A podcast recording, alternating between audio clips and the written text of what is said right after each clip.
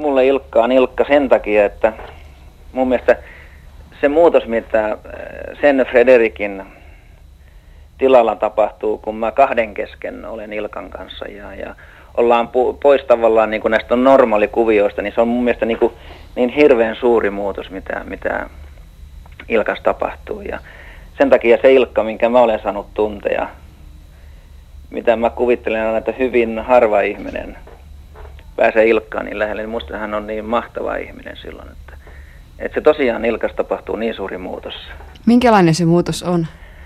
No, sanotaan näin, että mitä mä Ilkasta voisin sanoa, että musta hän on niin mahtava kaverina ja äärimmäisen herkkä, herkkä ihminen, jos nähdään sitä, mitä, mitä Reetua nähdään lavalla ja mitä Reetu kävelee kadulla ja yleensä tapaa ihmisiä ja tapaa myös silloin ihmisiä, kun mä olen mukana. Et silloin se on se Reetu, mutta kun se on Ilkkana ja me ollaan päästy pois esimerkiksi mun mökillä, kun me joskus käydään laittamassa kevätkuntoa mun tennis, tenniskenttää ja siinä ohella sitten pannaan verkot veteen ja kalastellaan, niin kyllä silloin se Ilkka, kun se on itsensä, niin se on tosi mahtava, mahtava hienotunteinen ihminen. Ja, ja, ja siinä näkee myös sen, että, että se kokemus, mitä, mitä hän on kerännyt suomalaisista ihmisistä, e, kerran hänellähän on kovin vahva ja, ja pitkä tuntemus. Ja se tulee esille sillä lailla, kun me istutaan ja, ja kalastellaan tai tehdään tenniskenttää, niin hänellä on mahtava tuntemus. Mutta se tulee vaan niin harvoin sitten eh, siinä yhteydessä, kun hän on reetuna esille. Ja, ja koko se hänen tapansa keskustella ja olla, niin mä muistan alussa joskus aikoinaan, niin mun piti oikein kaksi kertaa aina katsoa taaksepäin, eihän tuo ole sama, sama kaveri. Ja nyt tosiaan sitten, kun mä olen näin pitkän ajan hänet tuntenut, niin täytyy sanoa, että on sääli, että on niin pieni porukka, ketä tuntee Ilkan Ilkkana. Et siinä mun mielestä on se suuri, suuri roolin muutos. Ja mikä on niin huvittavinta siinä, että näin kun me joskus viikoittain tavataan ja käydään pelaamassa ja puhutaan, niin, niin en mä tietysti voikaan vaatia, enkä vaadi sitä, niin näkee selvästi, että se on se niin tiukas, tiukasti se roolihaalari päällä, että se vasta putoaa sitten pois, kun me saadaan päiväaikaa ja ollaan jossain muualla. Et, et se on aika, aika tosiaan vahva, vahva tota, ja mä uskon vaan jollain että sen ammatin kautta se on tullut, tullut siihen mukaan. Kerran mun mielestä se ammatti sinänsä, mitä mä oon ollut mukana Ilkan kanssa, kun ollaan liikuttu ja äh, nähnyt sitä, kun autossa yöllä matkustetaan ja mennään ja lauletaan muutama hetki lavalla ja sitten lähdetään takaisin siihen yksinäisyyteen. Ja, äh, niin Ilkalla kuin meillä kaikillakin on varmasti omia probleemia, maailma täys istuu yksin siinä autossa, niin on minusta hieno asia, että joskus Ilkka soittaa aika useastikin yöllä. Ja sitten sanoo, että ethän sä nyt vaan kartsa vielä nuku. Mä sanoin, että eihän kukaan nyt kolmen aikaa nuku. Ja, ja näin leikillään. Ja on hieno asia sitten, kun se puhuu ja purkaudutaan siinä puhelimessa. Et siinä niin kuin näkee hänen sen herkän hienon, hienon tuota Ilkan, mikä, mikä siellä sisällä on. Tässä oli sun yksi sun parhaista kavereista tai ystävistä suorastaan, Kari Peltonen. No, Kyllä joo, pitää paikkansa. Hän on oikeastaan niitä parhaimpia, ei ystävä, vaan kaveri sanotaan näin. Ja se varmaan se, se on enemmän kuin ystävä sanotaan näin. Kaveri on semmoinen, että sille voi melkein niin kuin, niin kuin hänelle voi, niin kuin, me voidaan keskustella kaikista asioista, eli mä voin avartua hänelle ja uskallan kertoa jopa hyvinkin salaisia asioita. Mm. Että jokaisella ihmisellä pitää tietenkin olla, ja varmaan jokaisella onkin semmoisia mm, niin sanottuja oikein läheisiä henkiystäviä, kelle uskaltaa kertoa ja uskaltaa avartua ja Kari on nimenomaan ollut mulle henkinen tuki hyvin voimakkaasti. Siinä vaiheessa, kun on vähän kriisivaiheita ollut ja muuta, niin Kari on auttanut mua paljon niin kuin, henkisellä tasolla, koska ei aina elämä ole ollut ihan helppoa kenelläkään. Mm. Tota, niin, olitko sanomassa jotain? No ei, sen kumpaa, että niin kuin mä äsken sanoin. Että... Tota, niin, jos nyt kuitenkin mä en tiedä, että millä nimellä mä sua kutun tässä lähetyksessä. Niin. Että Frederik Reetu vai Ilkka Sysimetsä. Niin, ra- rakkaalla lapsella voi olla monta nimeä. Että... No ollaan vaikka, no mä käytän mitä käytän milloinkin. Niin, mutta tota, niin, niitä nimiä sun. Niin, mutta nyt, nyt mä sen vaan haluan, kun mä juttelin aika monen ihmisen kanssa, jotka tuntee sut ja, ja, tota, niin, ja tai jolla, että olla tuntee tuntee, mutta vuosien varrella tutustunut, niin mä vaan niin kiinnostaa sellainen, että, että mistä tämä mistä tää nimi Frederik tuli alun perin? Ja, ja tota, niin onko se niin kuin sellainen, onko se pelkästään roolihaamu sun mielestä, jonka sä oot luonut? Niin, katsos, tämä on tietyllä lailla, tämä laulaminen on, on, on tietyllä lailla niin näyttelemistä, että voidaan sanoa, että, että tämä on tietynlainen roolihahmo, jota tietysti pönkittää tämä mun oma tyyppini ja tyylini. Eli ne kulkee käsikädessä tietyllä lailla. Ja äh, kyllä se on niin molempia voidaan sanoa näin. Että, ja tämä nimi tuli siitä, kun tota noin, aikanaan kun mä, mä tein ensimmäisen levyn, niin tein Anssi Savioja nimellä. Mm, mm. Tavallaan niin kuin puoli hupin mielessä tein levyt ja ne ei mennyt kaupaksi. Sitten me rupesin ottaa tämän asian tosissaan ja tein toisen levyn, tein sitten ja silloin me mietittiin, mistä me saataisiin mun hyvä taiteilijan nimi. Ja ta- Tanskan kuninkaalla oli hyvä nimi silloin, sen nimi oli Frederik. Mä ajattelin, että tosiaan on tämmöinen kuninkaallinen nimi, kun Tanskan kuninkaan nimi lainattiin siitä ja siitä keksittiin Frederik. Se ensin kirjoitettiin hienosti CK-lla. Sitten se oli liian, se oli liian, liian paljon niin ulkolainen, ulkolaista. Niin vaikea suomalaisen niin, siinä vaiheessa. Otettiin se se pois välistä, mä otin ihan vaan Frederikkolla. Se on edelleen hyvin vaikea nimi lausua, jotkut osaa lausua sitä, että edelleenkin, että esimerkiksi, esimerkiksi mun, mun lapset lauluu sen, niin silloin, että ne lausen referik tai joten muuten hyvin vaikea lausua. Suomalaisen suuhun taipuu tuo nimi huonosti. Sen takia on tullut näitä nimiä, näitä reetuja, näitä, näitä niistä on lempinimiä. Eli monella taiteilijoilla on sitten lempinimi niin kuin jollain Pasasella on Spede ja Vesamati Loirilla on Vesku ja niin edelleen. Sitten ne lyhennetään. Nyt meillä alkaa täällä satamaankin, mutta Haittaako tämä vesisade jo sua? Sitten ei mua haittaa yhtään. Tämän... mikrofonia ja kävellään tuonne Niin, me kävellään mennään suojaan. Sitä paitsi mulla on yksi, tuota, no, yksi laulukin tähän, että Jäit sateen taa. Mm. No niin, se varmaan otat siitä, tuota, teet sitten seuraava, mikä tämä... Joo. Joo. Tota, mutta vielä siitä, että, että että teit sä itse sen hahmon. Kyllä. Ja, ja oot sä itse muokannut sitä myöhemmin sitten sillä tavalla, että, että oliko se enemmän lähellä sinua silloin, kun se syntyi, tämä, tämä Frederik? Oliko no, se enemmän sua ja sitten myöhemmin tullut no, hahmo? ei oikeastaan se, se muokkautu, se muoto sitten muokkautu. Ensin oli tietenkin, ensin tehtiin musiikkia ja tietysti katsottiin, että tietysti kyllä tietyllä imagoa ruvettiin miettiä, että mikä olisi sellainen imago, joka niin kuin olisi tarpeeksi raju ja tarpeeksi niin kuin esiintyöntyvä ja tarpeeksi ärsyttävä ja tämmöinen imago. Silloin tehtiin tämmöinen imago, mikä mulla on ollut. Ja sitä on sitten pönkitetty, ei sitä enää tarvitse pönkittää. Mä oon ollut kaikenlainen matsomies ja junttidiskon kuningas ja niin edelleen. Että mulla on ollut monta semmoista roolihahmoa ja mä oon aina näitä uusia, u- uusia lauluja myöten, niin kuin se hahmo, hahmo pikkusen muuttuu. Että se on samalla, mutta tietysti mä oon uskollinen oman linjalle ollut ja ja se voi olla hyväkin asia tai huono asia. Niin miksi se piti olla ärsyttävä? No se, jotta me saadaan, jul, jotta me saadaan julkisuutta sille. Että me saadaan tämmöinen, tämmöinen tyyppi löytyy läpi, koska siinä kun mä aloitin, niin meillä oli iskelmälauluja varmaan hirveä määrä. Joo. Et niitä, oli, niitä oli yhtä paljon kuin tänä päivänäkin niitä lauleja, mutta silloin oli kilpailu niin kovempaa mun mielestä. Ei oli niin vaikea. Mä ennen kymmenen vuotta laulaa ennen kuin mä sain ensimmäisen kultalevyn esimerkiksi. Mä olen tehnyt jo melkein 15 LPT ennen, ennen kuin tuli ensimmäinen kultalevy. Tuli. Jos nyt voidaan sanoa, että kultalevy on semmoinen laulajan niin onnen täyttymys ja semmoinen niin, että silloin niin kuin tuntee niin kuin olemansa niin kuin todella pinnalla, kun ensimmäinen kuuntelevy kolahtaa. Nyt mulla oli aika monta, että se ei tunne enää miltään tavalla. Että se, se, säälittää vähän se, tota, että, että, että, että, että tota, joku ihminen taistelee sen kuuntelun kanssa, eikä saa koskaan kuuntelevyä. Meillä on paljon. Että se, se, on semmoinen mittapuu, että mitä, mitä, miten kansa ottaa sitä vastaan. Silloin kun ne ottaa sitä vastaan, ne ostaa sun levyjä. Silloin se niin samalla se suosio on, on taattu ja sä oot päässyt siihen, mihin sä et halua. Eli mä oon tietysti halunnut päästä niin kuin lyödä itseni läpi. Hyvä. Nyt siirrytään tuonne katoksen alle, kun rupeaa satamaan niin, enemmän niin, vaan. pannaan kuurilevy soimaan. niin, just näin. Ja kerrankin äh, tuolla, tota, niin, niin, tuolla Kaisaniemen puistossa naapurirouva kertoi, että oli äh, hyvin hauska tapaus siitä, että kun ne olivat yhdessä laskenut mäkeä, niin sitten tuli semmoinen erimielisyys ja riita, että kumpi aina vet, vet, äh, veti sitä kelkkaa ylös sinne mäen päälle. Ja tuota, sitten alkoi taas kauhia paini siellä ja ne painivat ja tuli poliisiauto. Ja, ja poliisi oli huutanut sieltä, tota, avannut auton oven ja huutanut, että, että hei hei poika, että, että älä sieltä sitä tyttöä siellä kiusaa. Niin Maija, joka oli niin altavastajana siinä, niin huusi, huusi poliisille takaisin, että ei se mikään, mikään poika ole, se on mun veljeni. Ja edelleen paini, painiminen jatkui edelleen siinä, siinä ja oli kova myllerys. Ja sitten loppujen lopuksi niin poliisi tuli autosta pois ja sanoi, niin, että kuules poika, että nyt tämä tytön kiusaaminen saa nyt tässä loppuun ja, ja, ja otti Ilkan sinne poliisiauton.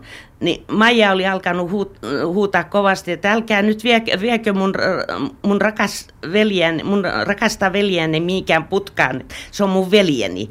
Mutta poliisit eivät kai uskonneet, että he olivat sisarukset, jotka kamppailivat sieltä. No ihan pienenä, pienenä lapsena, äh, kaksi, kolme, neljävuotiaaksi hän oli tavattoman kiltti, Mut, mutta siitä eteenpäin, kun hän alkaa käydä kouluun, niin hän ei koulussa ollut erikoisemmin semmoinen ahkera, mutta hän luki paljon kirjoja. Et, äh, äh, muun muassa äh, Jules Vernen äh, kirjoja paljon ja sitten ta, kaikki Tartsanisarjat ja sitten Jack Londoninkin jotain niitä kirjoja, kun oli käännetty äh, englann, tai amerikkalais, amerikkalaisia käännöksiä oli suomeksi käännetty. Kyllä meillä oli aina, meillä oli hirveän paljon aina, aina, aina kavereita kotona ja, ja, ja ihan pienestä pojasta alkaen ja tuommoisen kouluikään saakka. Ja mä aina sanoin niin, että, että kun ne pojat poltti tupakkaakin, että älkää nyt polttako tupakkaa tuolla missään porttikonkessa, että polttakaa täällä nyt, niin saatte jää rauhassa polttaa. Et, et mä en ollut koskaan kovin semmoinen ankara. Kun ne tulivat vanhemmaksi, niin monta poikaa oli meillä yötäkin ihan ja, ja mä aina sanoin, että ilmoittakaa nyt kotiin, että, että te olette täällä, että ette ole missään huonossa paikkaa. No hän muun muassa nyrkkeili ja sitten hän oli judossa ja, ja, ja mm, mitä sitten oli jääkiekko ja, ja yksi harrastaminen, mikä nyt oikein urheilu kuuluu, niin oli kalastaminen. Että hän oli kova kalastamaan. Tuoks kalat kotiin ja sitten? Juu, ne oli semmoinen viiden sentin kokoisi sinttiäisi. Ja sitten se joudut perkaamaan. niin tehtiin semmoinen liemmi vaan ja siellä laitettiin jotain siinä joukkoon. Siinä oli Reetun äiti. Joo, Kehu kyllä. vähän poikaansa. No, se kiva, että joskus kehu, ettei aina hauku. Yleensä äiti on aina kyllä potkin mua perseeseen, joka on ihan hyvä asia kyllä. Että olen kiitollinen sitä äidilleni, että, että hän on myöskin ollut, ollut ja kun minä olen ollut kiltti, niin tietysti äiti on ollut hyvin ankara. Onko hyvä asia, että äiti on, niin kuin, vaikka äiti äsken sanoi, että, että hän ei ole kovin ankara, mutta kyllä hän on kuitenkin muulla aika paljon vaikuttanut. Kyllä hän on niin kuin, tota, noin, myöskin moittinut minua myöskin aina melkein kaikista. Tämä poika aina pidä omaa päätäsi, kuunteli joskus äidinkin päätä, hei. Ja minä jääräpäistä pidä oman pääni ja teen usein väärinpäin asiat. Saitte selkääs koskaan? No ei mä saanut selkeä, kun, kun tota noin, mun isä, isä kuoli, kun mä olin aika nuori ja, tota noin, ja ei meni kuin sillä lailla, että, että ei, ei pitänyt antaa vitsää, koska mä olisin lähtenyt karkuun. Minkä ikäinen sä olit, kun sun isäs Mä kuoli? olin seitsemän vuotta, kun isä kuoli. Että mä, mä aloitin just koulunkäynnin siinä. Että, Joo. että, tota noin, ja, ja niin poispäin, niin ei, en mä tota noin, ei mun äiti ole käy. Mä, mä en varmaan tuu kotiin, jos on tullut selkää. mä olisin mennyt vitsaa pakoa, että ei meillä sillä lailla ollut niinku, niinku ruumillista kuritusta me ei harrastettu kyllä. Olit, olit se puoli ja toisi. niin, tota, niin, olit sä enemmän isä vai äidin poika? No mä muistan oikeastaan mun isästä, mun isä oli hyvin liikkuva ihminen, mä muistan hyvin vähän mun isästä oikeastaan, muistan ihan, ihan pieniä muistoja sieltä sun täältä, että kyllä mä niin enemmän varmasti niin äidinpoika tietenkin olin. Ja tota, meillä oli muun muassa, meillä oli muun muassa semmoinen yleisyys kuin kotiapulainen. Mm. Meillä oli, oli tota noin mon- monta monen vuonna, että me oltiin pikkasen niin kuin semmoinen herrasperhe. Me oltiin niin kuin, että me sitten kotiapulainen tietysti kun äiti joutui tekemään töitä paljon, niin, niin siinä aika oli muoti, että oli, oli kotiapulainen. Mitä, se, mitä sun äiti teki ammatiksi? No mun äiti on tota noin faktori. Eli mun äiti hoitaa, hoitaa, hoiti, hoiti, hoiti, hoiti suurissa mainostoimistossa tämmöisiä painotustöitä ja, ja yleensä kaikenlaista tämmöistä painamiseen liittyvää työtä. Mm-hmm. Ja tota, niin, sä oot Helsingistä kotoisin, Mä olen niin? juu ihan paljasalkainen helsinkiläinen, vaikka tuossa äiti vähän puhuu Turun murretta edelleenkin. Vaikka Niin, on se 50 huomasit. vuotta, 50 vuotta asunut täällä. Mä sanoin, että älä aina tota Turun murretta, eikö se vieläkään se murre lähde pois, mutta ei se tunnu lähtevän pois. Niin. Tota, niin te asutte Huvilakadulla tuossa ihan, oliko se nyt Eira? Joo, Eirassa menee aina sekaisin tämmöisen maalaiset, että onko se Ulla Linnaa vai Eiraa vai Joo. mitä se oikein oli. Tota, ja sitten sulla on siskokin, eikö sulla? Joo, mulla on sisku joo kyllä. Niin kuin tuli tuossa äsken Joo.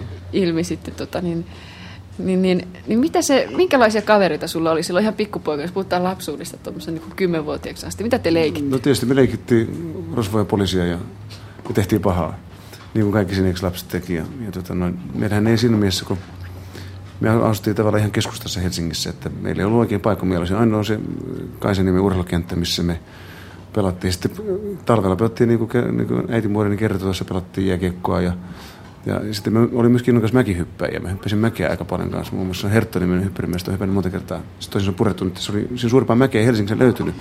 Meidän piti päästä Lahden suurmäkeen hyppäämään, mutta me oltiin nuoria, että ne ei päästänyt meitä sinne. Nykyään se on Toni Niemistä muut hypännyt jo 15, 14, 13-vuotiaana. Mm. Ei päästä meitä, kun se oli joku ikäraja.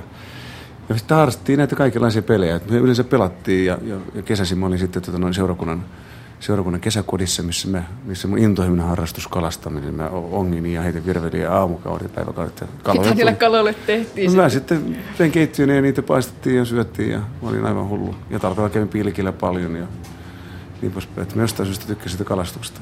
Musta no, mä yksi kesä oli muun muassa Lohjalla kalaviljelyslaitoksilla töissä. Mm. Eli itku kurkussa 15-vuotiaana jauhoin semmoisella käsimyllyllä. Tota noin, jauhoin tämmöisiä kaikkia sorvia ja särkiä ja tämmöisiä, jotka sitten syötettiin näille lohi, lohikaloille ja isolle kaloille. Kalaa, että siellä on kovin mielenkiintoista työtä, että mä en tykännyt sitä, mutta kuitenkin sielläkin mä ollut töissä. Se kalastus oli jotenkin mua viehättynyt se. Ja myöskin käytiin sitten, nuorempana kävin paljon metsä, metsällä kävin ja käytiin metsästämässä syksyllä sorastamassa ja ravustamassa käytiin ja aina se oli meillä oli porukka, me käytiin syksyllä ravustettiin omat ravut ja sitten pidettiin kunnon rapuhipat ja niin poispäin. Siis minkä ikäisenä tota tapahtui? No tämä on tapahtunut varmaan heti jo 15 vuoden kieppeille, 14 vuoden kieppeille. Mm.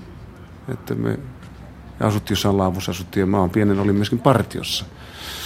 Eli mä olin partiossa, joka kesä mä olin partioleirillä. Mikä sun partion nimessä oli? No, mä olin tuossa, kun Helsingin NMK, mä kuulun siihen, että mä en tiedä mikä sen partion nimi, muista mikä se lippukunnan nimi oli, mutta kuitenkin Amikassa mä olin. Että en, en, en, ennen kuin leirillä kävin. Liittyykö noihin sitten, kun sä puhuit tuosta, että sä oot ollut seurakunnan kesäkodissa ja sitten NMKissa, niin, eli nuorten miesten kristillisissä yhdistyksissä, niin liittyykö sitten siihen, että sä oot jotenkin ollut seurakunnassa muutenkin tekemisissä vai? En, vaan seurakunta antoi mulle semmoista rauhaa ja semmoista turvaa. Mm. Koska silloin oli, oli tota noin, kun mä asuin tuolla so, sodan jälkeen, jälkeen kun oli, niin Suomessa oli vähän lamaa ja kaikki oli niin vähän, vähän päin mäntyä sillä, että, ei ollut, että mä muistan vielä, kun mä kävin ostamassa kortilla kahvia äidille ja niin poispäin. Ja, tota noin, niin, ja maitoa haettiin tonkalla, irtomaitoa ja, ja, ja sokeri leikattiin semmoista isosta topasta. Ja mä muistan sen ja, isoäidille mä jauhon aina kahvipapuja. Että, tämä nyt liittyy sitten siihen vaan, tota, että, että, että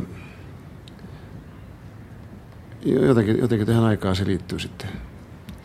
Tota, minkä ikäinen sä olit kanssa? Sä, sä oot syntynyt 46, eikö se niin ollut? Eli sä edit just elää niitä, muistat ehkä varhaislapsuudestaan niitä. Joo, niitä. Mikä sun ensimmäinen muisto, mitä sä muistat? No oikeastaan mun ensimmäinen muisto oli se, kun tota noin Helsinki tuli, tota noin, Helsinki tuli vesimelonia yhteen kauppaan. Vesimelonia siihen Joo, aikaan? tuli kauppaan ja sitten tota, se oli 250 metrin pitkä jono oli tuossa Mikon kadulla. Ihmiset jonotti koko päivän, että ne saa sitä vesimelonia. Se on mulle niin ensimmäinen lapsen muisto. Olit sä siinä jonossa? Mä olin siinä jonossa mukana, joo. Sait sitä vesimelonia? Sain, josta myytiin jokaiselle 100 grammaa myytiin.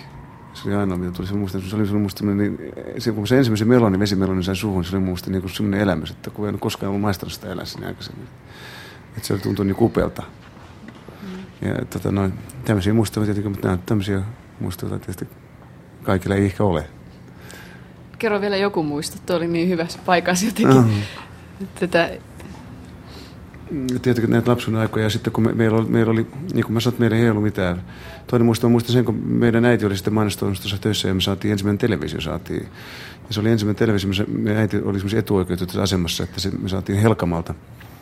Niin kuin mainostoimiston henkilökunta sai ostaa television itselleen ja niitä ei ollut Helsingissä varmaan, olisiko ollut 50 televisiota kuin Helsingissä. Ja kun meidän talo tuli televisio, jos oli semmoinen irto, irto tota noin, piuhaa, niin meillä oli noin 80-100 ihmistä katsoa meillä sitä televisiota kotona. Me aloitettiin katsoa sitä virtiskuvaa, katsottiin ensin kolme tuntia ja sen jälkeen tota noin, sieltä alkoi tulla jotain lähetystä, me katsottiin ihan kaikki, miten se tuli, istuttiin. Ja sitten mä muistan, kun se oli hirveä tupakasavusi huumassa, kun kaikki poltti tupakkaa, eri ikäistä. Oli siis naapurin lapset ja mäkin poltin, äiti, äiti muori äsken sanoi tuossa, että me aloitin, todella mä aloitin jo kuusivuotiaana polttaa tupakkaa. Mäkin olen maistanut sitä. Niin, niin. mä poltin jo kotona. Huomaa, äiti oli niin kiltti, että sanoi, täällä piti polttaa poika nurkan takana tupakkaa, että polttaa kotiin mieluummin. Ja äiti antoi mulle oman tuhkakupin mun huoneeseen. Ja niin me poltimme poikien kanssa kuusi Oi, se on oikein. Mm. Mm. Niin, niin poltin tupakkaa kotona ja niin. sillä viisi, että tämmöisiä kaikenlaisia tämmöisiä muistoja on sitten tässä. Mutta tota niin, niin, niin, mitä mä menisin tuosta vielä, että niin mikä, milloin teille tuli se televisio, minkä No se tuli varmasti, kun Tesvis, se on se, kun Tesvis aloitti heti ensimmäisessä lähetyksestä. Siellä me Lenita Airistoa katsottiin kieli pitkällä. Oliko se ihana? Oli ihana, ihana oli. Ja se oli ihana, kun se musta valkoinen oli vielä. Se oli niin... Korosti kaikkia tässä piirteitä sille. Kaikki pisti hirveä, hirveitä varjoja. Ja sitten se antenni piti siirrellä aina niin taulun päälle pistää sitä antennia oikein. Että miettii, että sillä on mahdollisimman hyvän kuvan saa. Mutta kun se lähetyspaikka oli ratakadulla siinä lähellä, niin lähellä keskustaa, niin se näkyi suhteellisen niin kuin hyvin näkyy se TV. Että meillä oli sitten, sitä kesti varmaan puolitoista vuotta, kun meillä oli semmoinen yleinen TV-tila. Ja sitten se valtava savumäärä, kun huone, huone haisi niin kuin tupakalla, kun 50 ihmistä poltti tupakkaa kerrallaan, sä uskot millainen savu siellä oli. Se on niin kuin pahinkin joku savuluola. Tota, mikä oli sun lempiohjelma sillä? Muistatko? Mä en muista niitä ohjelmia. Sit, sit, sit, muistat vaan Lenitä mä, mä, muistan Lenitä vaan ja sitten muistan, kai se alkoi jotain virginilaista, kun tulee jossain vaiheessa, tai miten alkoi tulee näitä amerikkalaisia sarjoja tuli, että, että mulla ei välttämättä mitään lempi. Me katsottiin kaikki nimittäin. Niin. TV oli auki, sitä, se odotti jo, kun se, kun se virtiskuva tuli sinne päivällä kello kolme aikaa, niin heti koulun jälkeen sinne kerätty lapset ja niin kauan, kun se tuli ohjelmaan, sitä katsottiin kuusi tuntia päivässä. Joo tuli sitten mitä vaan, pelkkää kuvaa, virtiskuvaa katsottiin, että koska se loppuu, koska se loppuu se kuva, koska se alkaa tulla jotain muuta. Ja tämmöisen, tämä on mielenkiintoinen, hyvin, hyvin rakas muisto lapsesta siitä, kun TV tuli. Että. Sen mä muistan oikein hyvin. Ilkka soitti Ruustes-nimisessä yhtyeessä ja jostainhan sen on täytynyt sen pianonsoitonkin alkaa. Sinäksä Ilkan pakotit sinne pianotunneille vai? No ei, silloin hänen isänsä eli vielä ja silloin hän, hän tota, niin, niin, niin, niin, niin, toivoi, että hänessä olisi tullut tuommoinen äh, pianisti, että se, se oli, äh, pianonsoitto on kauhean hyvä harrastus ja sen takia hän sitten oppi ilmeisesti soittamaan, kun, kun tämä pianotunne, niin piti soittaa oikein nuotista ja tuntea kaikki nuotit ja niin, ettei se vaan ollut korvakuulon varassa. No miltä, miltä, miltä tuota äidistä tuntui sitten, kun tällainen pianistipoika yhtäkkiä ilmoittaa, että nyt hän meneekin rockibändiin soittaa? Ei siis se mitään, se, se oli ihan se oli ihan sama, että sit jos, jos olisi, tota, niin, äh, olisi pitänyt harrastaa sit, tota, pianonsoittoa paljon enemmän, sit, jos olisi ruvennut jollekin tuommoisella konserttialalla tai muuta mennä, mennä myös johonkin Sibelius Akatemiaan tai jonkin opiskelemaan lisäsoittoa. Tämä rockibändin soittaminen varmasti se, se oli suurin piirtein siitä, että joskus sitten katsottiin nuotteja, joskus vissiin soitettiin ihan korvakuulostakin. No entäs miten sä suhtauduit silloin, kun se Ilkka tuli kotiin ja sanoi, että no nyt hän on perustanut lehden? silloin mä sanoin niin, että nyt on, nyt on maailman tota, niin, maailmankartat nyt nurin menneet ihan, että ei, ei, ei tämmöistä nyt voi olla, että, että sä rupet lehteä tekemään, että minkä takia. Juu, juu, että kun Suomessa ei ole tämmöistä muuta lehteä kuin suosikki, että se on yksi, yksi, yksi ainoa lehti, niin mä sanoin, että siinä on niin paljon työtä, että se ei varmasti tule koskaan oikein menemään. Juu, hän sanoi, että hän alkaa nyt laulaa, niin mä sanoin, voi herra, jestä sentään, että, kuin se voi olla mahdollista, että juu, hän, hän, nyt hän alkaa laulaa ja nyt hän alkaa tehdä levy, le, levyä. Mä sanoin, että ei, ei, ei, ei lopeta, lopeta. Mutsi pistää sen. Niin, se on, se on tota, niin, Ilkka Sysimetsän, Reetun eli Frederikin äiti ja syy, minkä takia me kuunnellaan sitä nyt täällä Radiomafiassa, on se, että, että on menossa ohjelma Miten minusta tuli minä, Frederik. Ja, ja tota, niin, tuosta vaan kun hän mainitsi, että sä oot soittanut pianoa, ottanut oikein pianotuntia, niin mä kuulin vaan tuolta, että, että teillä oli jopa niin herttainen pikku Ilkala joskus, että silloin hyvin pienenä ilmeisestikin, että, että on, sä oot ollut harjoittelemassa pianoläksyjä, niin sitten on soitettu sun isälle työpaikalle, sitten se luuri on laitettu tähän pianon viereen, sitten sä oot soittanut ne läksyt sitten hänelle tota, läpi. Kyllä joo, mulla oli aika ankara isä tota, no, ja se oikeastaan niin pakotti mut soittamaan, sanotaan ihan suoraan, että se että isä pakotti tietenkin, että jotain musiikallista pohjaa mulle tuli, mä yhtään sitä katkera, että mut pakotettiin soittaa pienoa, mutta tietenkin kukaan ei halunnut välttämättä soittaa koko päivän tai kolme tuntia, neljä tuntia päivässä pienoa, että se aina antoi mulle läksyn sitten ja sitten sanoi, että hän soittaa nyt tässä puolen tunnin päästä, että, että soitat sen, sen, sen kappaleen, soitat sinne puhelimeen, puhelimeen jätät pöydälle, menet pieno ääreen, mä menin pieno ääreen, soitin sen läksyn, niin se välittömästi kun menin sitten sanoi, no isä, miltä kuulosti? Isä sanoi mulle, poika, erittäin huonosti soitit. 20 kertaa soitat uudestaan. Minä soitan ihan puolen tunnin päästä uudestaan, jätä puhelimeen. Minä soitin ja itkin ja soitin ja itkin. Ja lopulta se rupesi sitten menemään. Että kyllä mä näen Aaronin pienokolut on soittanut läpi, että sen verran osaa soittaa kyllä. Että... Intianin tanssi ja Intian tanssi putoo, hienosti putoo. Ja... Putoako se vieläkin? Kyllä putoo, ja keinu. joo. Entäs Fyyreli, se päästä sinne asti? Kyllä Fyyrelisekin putoo, kyllä kyllä. Soitat sä vielä pianoa? Soitan, joo. Tänään viimeksi soitin pianoa kotona. Mä soitan tuommoisia mm, kauniita evergreenia, tuommoisia melodisia biisejä soittelemaan. Mä voin soittaa mitään vaan Wide of Shade of Pale tai jotain House of, House of the Rising Sunia tai tämmöistä mä voin soittaa. Soittaa. Mutta halusitko koska konserttipianistiksi esiin? No se vaatii taas niin paljon työtä, että tota, no, ehkä mä en halua konserttipianistiksi, että, että, se on ihan upea, että se on konserttipianisti, mutta se ei, niin kuin, ei tyydytä mua se konserttipianisti. Mä haluan myöskin ilmetä itseäni sitten tällä, tällä, tällä laululla. Mutta halusitko koskaan silloin, vai oliko se semmoinen pakko Ei, se oli semmoinen pakko vaan, kun mun isä oli itse hyvin musikaalinen ja lauloi kuorossa mun isä, isä, isä, isäni. Ja hän sitten ajatteli, että hän tekee poistaan kanssa muusikon ja, ja niin poispäin. Ja, ja, tota, ja nyt sitten myöhemmällä iällä niin kun huomataan, kuinka hirveän paljon hyötyä tästä oli, että isä pisti mut soittamaan pianoa. Itkin soitin, mutta kyllä soitin. Jatkoitte sitä harjoittelua, tai siis soittamista vielä senkin jälkeen, Juu, kun sisässä kuoli? jatkoin, joo, jatkoin. Sitten mä sitten siirryin, mä muistan aina kun menin pianotunnille, niin siellä oli ei Aaronita, ei silloin ollut, mä olin niin pieni, mutta oli semmoisia jotain Paavolaan pienovihkoja, jotka oli hirveän yksitoikkoisia, teeksi jotain sormiharjoituksia, mitä soittaa kauhean paljon. Tiedätkö, No, nimittäin hänet on saman Joo, kanssa, sekä mä ymmärrän. Ja nelikäti, nelikätisesti soitimme sitten mun pienopettajan kanssa soitettiin ja, ja mä itkin, niin sitten sanoin, että pienopettaja, että kuule, eikö mitään, tota, noin, voiko vähän kevyempää soittaa, että mä haluaisin soittaa sitä Tom Doolia esimerkiksi.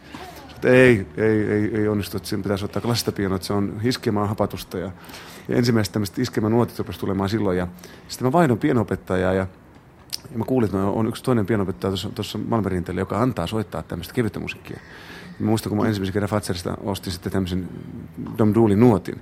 Ja mä menin sitten sen nuotin kanssa sinne, että mä haluaisin soittaa tätä näin. Niin sanoin, että joo, että siitä vaan aletaan soittaa, että hän neuvosi miten soittaa. Ja sitten mä sain soittaa tämmöistä kevyttä musiikkia ja mä olin ehkä joku silloin 12-11.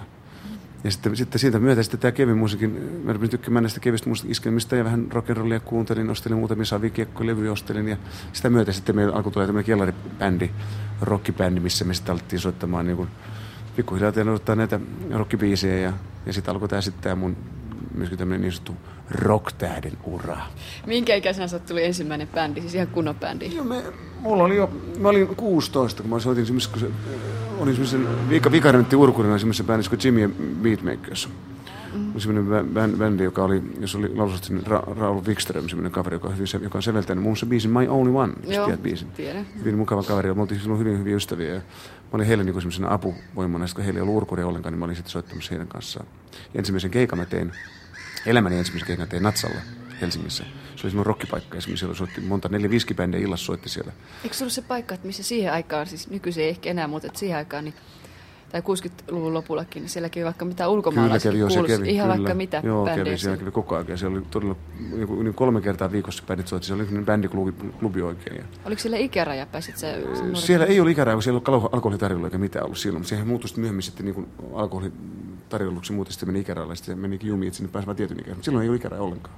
Tässä kaiken ikäiset pääsi sinne. Miten tota, kun toi, kun sulla rupesi menemään, että sä pääsit näihin kellaribändeihin tai näitä juttuja rupesi tulemaan, niin, niin jääkö sulla aikaa sitten enää mihinkään muuhun sitä musiikilta? No kyllä mä niin Esimerkiksi koulu. No kyllä se on. No mä täytyy kyllä tunnustaa, että mä lopetin koulun kyllä kesken ihan niin kuin hyvin, hyvin pienenä poikana. Eli että mä muistan aina, kun äiti sanoi, että meidän Suomen oppivelvollisuuslaki määrää, että sun pitää 15 vuotias alkaa käydä koulua. Ja muistan sitten, kun, kun mä, tota, noin, täytin 15 vuotta, niin saman tien mä sanoin, menin opettajalle sanomaan, että terve, nyt tämä poika lähti. Mä lähdin koulusta samana päivänä, kun mä täytin 15, eli pääsin pois koulusta ja lähdin töihin yksinkertaisesti. Ja Minne sä menit? No mä aloitin, tota, noin, mä, mä, olin ensin, mä aloitin tsupparina ja sitten mä, tota, noin, musta tuli somistaja ja sitten mä kävin myöskin maisgraafikon koulua. Että mä, niin, kuin, mä, Niin mitä? niin maisgraafikon koulua kävin, että musta maisgraafikko, jota mä en kovinkaan kauan ehtinyt tehdä sitä työtä, mutta sitten mä aloin tekemään lehteä, että siinä on mun niin nämä op- opiskelut. No eikö se susta tota, niin ollut tämä somistajan työ, niin oliko sulla silloin mitenkään hirveä, että aah, tuo on naisten puuhaa tai tällaisia juttuja? No joo, kyllä se kieto oli valkon, valkon takki päällä ja naputeltiin tuolla ikkunassa. Mitä, mi- minkä tavartalon ikkunat sä somistit? Mä olin, mä olin tuossa keskellä Aleksi ja Kuusilla muun muassa töissä ja mä muistan kerran, kun mä olin töissä ja Kuusilla, niin tämmönen, tämmönen, mä hain tu- turkki, minkä turkkia päältä, sen naisnukken päältä ja siihen aikaan naisnukket tuli alastomia, niin kuin tiedetään, niin naisnukkia ja yhtäkkiä kuului se, se turkki rojahti sen, sen päältä, sen nuken päältä ja se koko ikkuna kaatui. Se naisnukke kaatui sinne ja kaikki mitä siellä oli, niin rekvitte kaatui. Ja sitten se kerätyi hirveästi siihen kuusin ikkunan eteen ja katsoi, kun tuo punainen nuori poika siellä koettaa epätoisesti peitellä sitä alastonta naismallin nukkia siinä. Ja Mä posket punaisina ja, ja kolme 40 ihmistä rupeaa kerääntyä ympäri. Kohta siinä on 200 ihmistä siinä ikkunan ulkopuolella. Mitä, mitä mä teen, ei mitään muuta. Mä otin vaan sitä nukkia kannustakin ja kannusin ulos, sitten, kun se oli siinä aika vähän häveliästä, kun tämmöinen alaston naisnukki oli ikkunassa. Nyt tässä tänä päivänä ei ole mitään enää, mutta tietenkin silloin se oli vähän, minä ujana poikana tietenkin. Me elettiin me ihan 60-luvun Niin, alkuun. 60-luvun alku, että silloin oli vähän erilaiset käsitykset näissä kaikissa jutussa. Tämmöisiä kaikki kommelluksia mulla on sattunut tässä elämän aikana. Minkälainen sä olit luonteelta silloin? No kyllä, mä olin ihan samanlainen kuin nytkin, että ei mä nyt Sulla ei ollut kompleksia, vai oliko? No tietenkin kaikille nuorille on kompleksia jostain siis, mutta ei mulla mitään nyt hirveitä kopuksia ollut. ollut. Silloin oli tukkaa, pantiin vaseliini, osti apteekista ja pantiin täyttä taakse kampausi.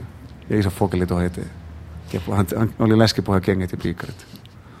Oliko sulla varaa sitten ostaa kaikkia vaatteita ja tuollaiset? No kun mä olin töissä itse. Mä itse tiedän semmoit rahaa, että kyllä mulla oli niinku varaa sen verran ostaa, että hankin niinku itselleni tämmöisiä tiettyjä, tiettyjä vaatteita, mitä nyt oli ajan vuotivaatteet oli. Että käytiin katsomassa Bill Hayne Rock Around the, Rock Around the Clock. Käytiin leffassa ja muuta ja tanssittiin Expo-hallissa ja sillä lailla. Olitko hyvä tanssimaan? Mm. Mitä sä haluat Vielä minä kävin tanssikoulun. Olavi ja Eivan tota, noin, Niemisen tanssikoulun on käynyt tuolla Hämä, Hämiksellä ja se kesti pitkän aikaa. Kävin kaikki, kaikki nämä tanssit läpi. Osaan tanssia jenkkaa tänä päivänä, valssia, foksia tai hidastaa englantilaista valssia, osaan tanssia. Että siinä aika oli tyyli se, että ennen voi lähteä tanssiin, jos ei ollut käynyt tanssikoulua. Nykyään kaikki hiihtää samalla lailla tuolla. Ja, ja mä oon käynyt nämä kaikki, että mä oon, mut on opetettu, osaan kyllä pyörähdellä. Mikä sun suurin motiivis oli sitten, kun sä lähdit niihin tansseihin?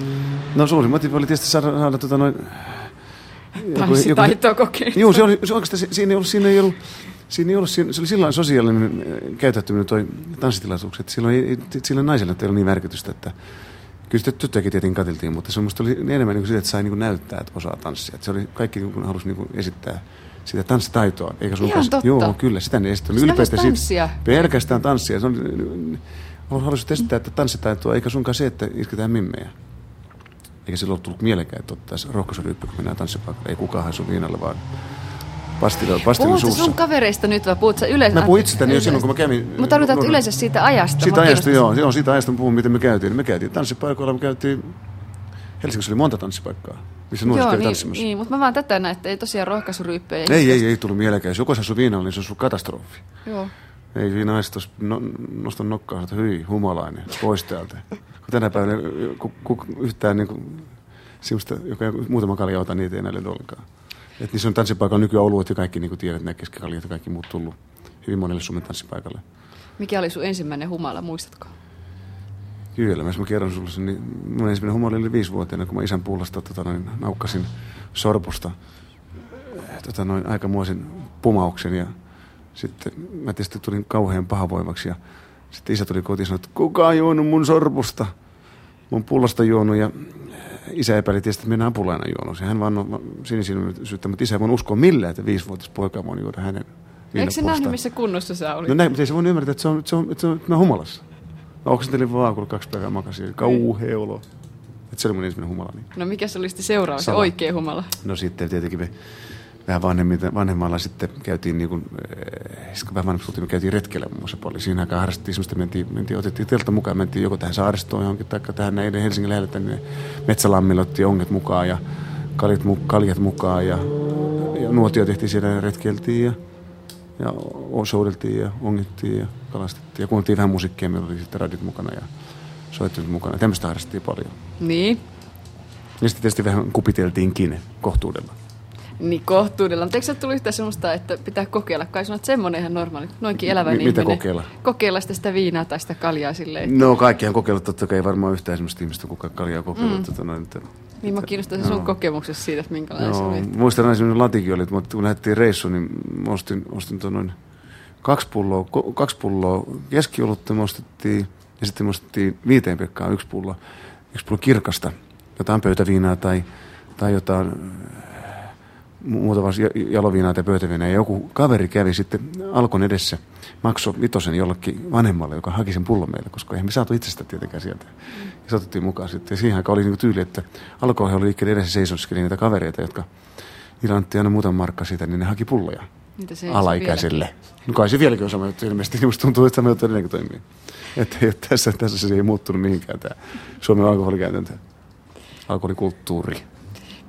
Mikä oli, tai ketkä oli sun ihanteita silloin? silloin tota niin... No musiikillisia ihanteita mulla oli tietenkin, silloin kun Beatles tuli ja, sitä ennen mulla oli nämä kaikki Little Richardit ja nämä, nämä Jack Berryt ja nämä kaikki, jotka vanhan ajan amerikkalaiset rocki soittajat, kun eihän meillä ole vielä eurooppalainen musiikkikulttuuri ollut vielä mitään. Että eihän meillä oli, oli ehkä joku Bill Haley oli okei okay, ja Elvis oli. Että näissä oli nämä lähinnä, ketkä oli Elvis ja Bill Haley ja Polankkaa siinä me näitä kuunneltiin. Dianaa itkettiin kovasti.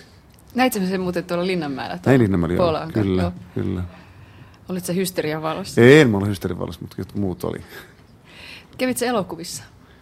Kyllä, me käytiin elokuvassa käytiin aika paljon. Oliko sulla siellä ketään ihan että sitten? No ei, me käytiin katsoa yleensä, yleensä käytiin, mitä pienempänä aloitettiin Chorrosta ja sitten mentiin siitä eteenpäin. Katsottiin kaikenlaista, tota noin, kaikenlaisia seikkailuja. Seikkailuelokuvia, mitä pojat nyt katsoo, niin kuin tiedät. Oliko sulla silloin mitä, miksi sä ehdottomasti halusit tulla? Silloin ihan nuorena? Sanotaan noin 15-vuotiaana, sä et No, lopettanut mulla, mulla ei ollut oikeastaan mitään, mitään sellaista päämäärää vielä siinä vaiheessa. Kun oikeastaan kun menin armeijaan vapaaehtoisena, niin sitten mulla rupesi niinku, niinku, niinku selviämään tämä elämän tarkoitus, että nyt mä haluan tehdä itsestäni jotain. Että kun mä lopetin koulun kesken, kaikki muut kaverit kirjoitti ylippilaksi, mua rupesi päähän, että voi kirjoittua. Että niin kaikki rupesi olemaan, ne meni johonkin ko- korkeakouluun, että se opiskelemaan, että voi piru, nyt niistä tulee ekonomeja, niistä tulee lääkäreitä niistä tulee insinööreitä kaikista mun kavereista. Sanoin koika, että sä oot vaan tuommoinen tavallinen duunari, hanttiduunari. Ja mulla tuli semmoinen alemmuuden tunne, että pirru viekö, että pitää tehdä jotain ja näyttää muille, että musta kuitenkin tulee jotain. Että ilmeisesti oli semmoista näytön tarvetta. Mm. Ja sitten mä rupesin kehittämään itseäni. Sen armeijan jälkeen mä rupesin niin vähän opiksi opiskelin ja, ja rupesin niin miettimään, että tällä, tällä, tähän, tällä asteelle, asteelle kolme ei voi jäädä, vaan, vaan päätin, että jos ihminen haluaa kehittyä, niin siellä voi kehittää itsensä millä alalla tahansa, kuinka paljon tahansa. Ja mä aloin sitten tekee kaikenlaisia lehtiä ja, ja laulutunneille meni, otin valtavat määrät laulutunteja sitten. Ja, ja ruventiin synnyttämään tätä mun omaa minääni, kehittämään sitä omaa minääni. Yle Puhe. Mitä sinulle Frederik Reetu, Ilkka Sysimetsä tulee mieleen ensimmäiseksi, kun sä kuulet Bella niin, tai mä Rustersen sanoisin, että, Bella? että, että, että, siinä nähdään, että tota, noin, näin surkealla soittotaidolla, mitä mä tässä soitan, niin pääsi tekemään jopa levyä. Eli, mutta se on, täytyy an, antaa kaikelle puolustukselle. Tässä, tässä levyssä, tai tässä kappaleessa on vain kaksi sointua. Tämä on niitä harvo, harvoja maailman hittejä, mit, mit, mitkä on vain kahdella soinnulla soitettu. Eikä tässä ei ollut kaksi sointua. Että nämä klaarasin juuri ja juuri. Tosin sen jälkeen sitten Roosters Orkesteri antoi mulle potkut. Niin mä kuulin Joo, siitä. se oli mulle tietysti yksi isku, että mä olin kovasti masentunut, että mut potkattiin pois siitä sitten. Olitko pitkään masentunut siitä? No en mä vähän aikaa, olin masentunut sitten siitä ja, tota, ja mutta mulla oli muuta kyllä tekemistä, että mä aloin sitten menemään sen Ruustas jälkeen. Mä sitten siirryn Tapani kansanorkesteriin soittamaan urkuja. Mm-hmm. Tai siinä välissä mä soitin jo Kristina Hautalan kanssa, soitin vähän aikaa. Ja Oi, mitä, Joo. missä kappaleessa Silloin kun soitit? Kristina Hautala meni Eurovision kisoihin, niin mä tota soitin, soitin, kun kello käy, muun muassa näitä lauluja soitettiin. Mä olin hänen orkesterissa ja sitten mä siirryin, niin kun mä olin ihan rivi muusikko, mä en tässä vaiheessa vielä lau- laulun ääntäkään. Eli, mun, eli mä en ollut vielä ajatellut, että tulee laulaja tässä vaiheessa, mä olin vaan soittaja. Ja nämä Ruustisen pojat laulaa, niin kuin siellä meillä on hyvä, Kei Carlson oli hyvä laulusuosti, niin kuin hänkin laulaa tässä näin. Ja sitten meillä oli Lasse von Hertz, joka on myöskin hyvä laulaja. Meillä oli niin paljon hyviä laulajia omasta takaa, että mulle ei, ei se ollut toivoakaan antaa mulle sijaa, että mä voisin saanut rääkästää sen stemman sinne väliin. Eli, eli ne sanotaan, Reetu, turpa kiinni, etkä laula mitään, soitat vaan ihan hiljaa. Oletteko te vielä kavereita? Meillä on kavereita, joo. Tai ootteko te nyt jo No, ei, kavereita? no sanotaan, me ei tavata, niin harvoin tavataan, mutta nythän tämä Ruustisorkesteri oli vähän aikaa, tämä mainikas Ruustisorkesteri oli kasassa uudestaan, se esiintyi televisiossa, mutta jostain syystä ne eivät ottaneet mua sinne, että heiltä puuttuu kokonaan urkuri, en tiedä, ilmeisesti mä olen niin huono urkuri, tota, että, että tota noin, vaikka kyllä ihmiset kosti tämän levyn, niin tykkäs kovasti, että toi hyvinhän toi poika soittaa. Vai mitä tykkäsit äsken tuosta pianon? Siinä oli piano ja hammond urku päällekkäin, että mä sain soittaa kahta instrumenttia. Eli se on semmoinen etuoikeus, muut soitti vain yhtä instrumenttia. Vieläkin selittelee. Niin. Tota, Mitä millä- selittelee? Mitä? Niin kuin kerroit vaan tätä hyvin perusteellisesti. niin, niin, joo, joo. Tämä oli hyvin tota, perusteltu selitys. Ja kyllä me muuta, muuta muukin levy tehtiin heidän kanssa. Että oli muutamassa levytyksessä oli mukana. Ja, mutta sitten he löysivät niin paljon paremman, paremman kosketusottajan kuin minu, minuutin, mutta mut sitten mulla on Ile sai kenkää. Sillä Niin, Niin mitä sä rupesitko sen jälkeen tekemään, se, että sekin? No sitten, me- sitten me niin kuin soittelin kaikissa muutamissa bände, muissa bändissä, niin kuin sanoit, me menin sitten näiden laulajien taustaorkestereihin ja sitä kautta mä rupesin saamaan niin kuin kiinnitystä tähän, että mitä tämä laulajan työ oikein on. Eli mä ihailin suunnattomasti Tapani kansaa, kun siellä oli 5000 naista repisin housuja tuolla Ori, Orimattilan työväen talolla ja niin poispäin. Ja mä ajattelin, että käykää mulle joskus noin, että mäkin, muakin joskus nyitään housusta. Tästä, miltä se keikkaelämä tuntui? Minkä ikäinen sä muuten olit? Mä olin silloin jotain 8-19. Joo, niin miltä se tuntui sitten tuommoista nuoresta pojasta? Niin? Mm, Kyllä se tuntui kivalta. Kyllä se tuntui, niin kuin sanotaan, että siinä oli sitten oma viehätyksensä. Siinä on, ilmeisesti siinä oli jonkinlaista semmoista na, na, na, narsistimaista itsensä, paljon, itsensä tuomista esille, että ihmiset sitä nauttii, kun, niin kuin saa olla ihmisten edessä ja, ja sitten niin kuin saa, niin kuin, kun muusikko on kuitenkin, kun sä teet, soitat ihmisille, niin sä oot kuitenkin niin kuin tavallaan ihmisten yläpuolella ja, ja, ja tota, ihmiset kuitenkin niin kuin jotenkin niin kuin kunnioittaa sua ja sä oot niin jotain maagista, kun sä oot muusikko. Sä oot vähän vastinetta sille ekonomia lääkäriksi opiskeleville. Aivan oikein vasti, että tällä mä pikkuhiljaa pönkitin sitä mun omaa huonoa itsetuntoani. Olit se ujo yhtään? Kyllä mä olin hirveä ujo. Mä muistan ensimmäisen keikan, todella, kun mä Natsa, Natsalla soitin House of the Rising Sun, niin semmoisen biisin soitin Natsan, niin mä muistan, kun se oli, siellä oli 1500 ihmistä, ja mä olisin, se, se, se lattiassa luukku, mitä mä olisin saanut vetää vivusta, niin mä olisin pitänyt itteni kyllä sitä luukusta alas. Mä jännitin niin paljon, että mä en ikinä jännittänyt niin paljon. Ja nyt mä ymmärrän, ymmärrän hyvin, kun Matti Nykänen alkoi laulaa, että, että tämä ei ole mitään verrattuna tota, noin, Mäkihyppy ei verrattuna mitään hyppää Oberstdorfin mäessä 190 metriä, kun joutuu ensimmäisen kerran ihmisten eteen laulamaan. Sanoin mä että se oli niin hirveä kokemus, että hän meissä oli vatsaa ihan ensimmäisenä keikolla.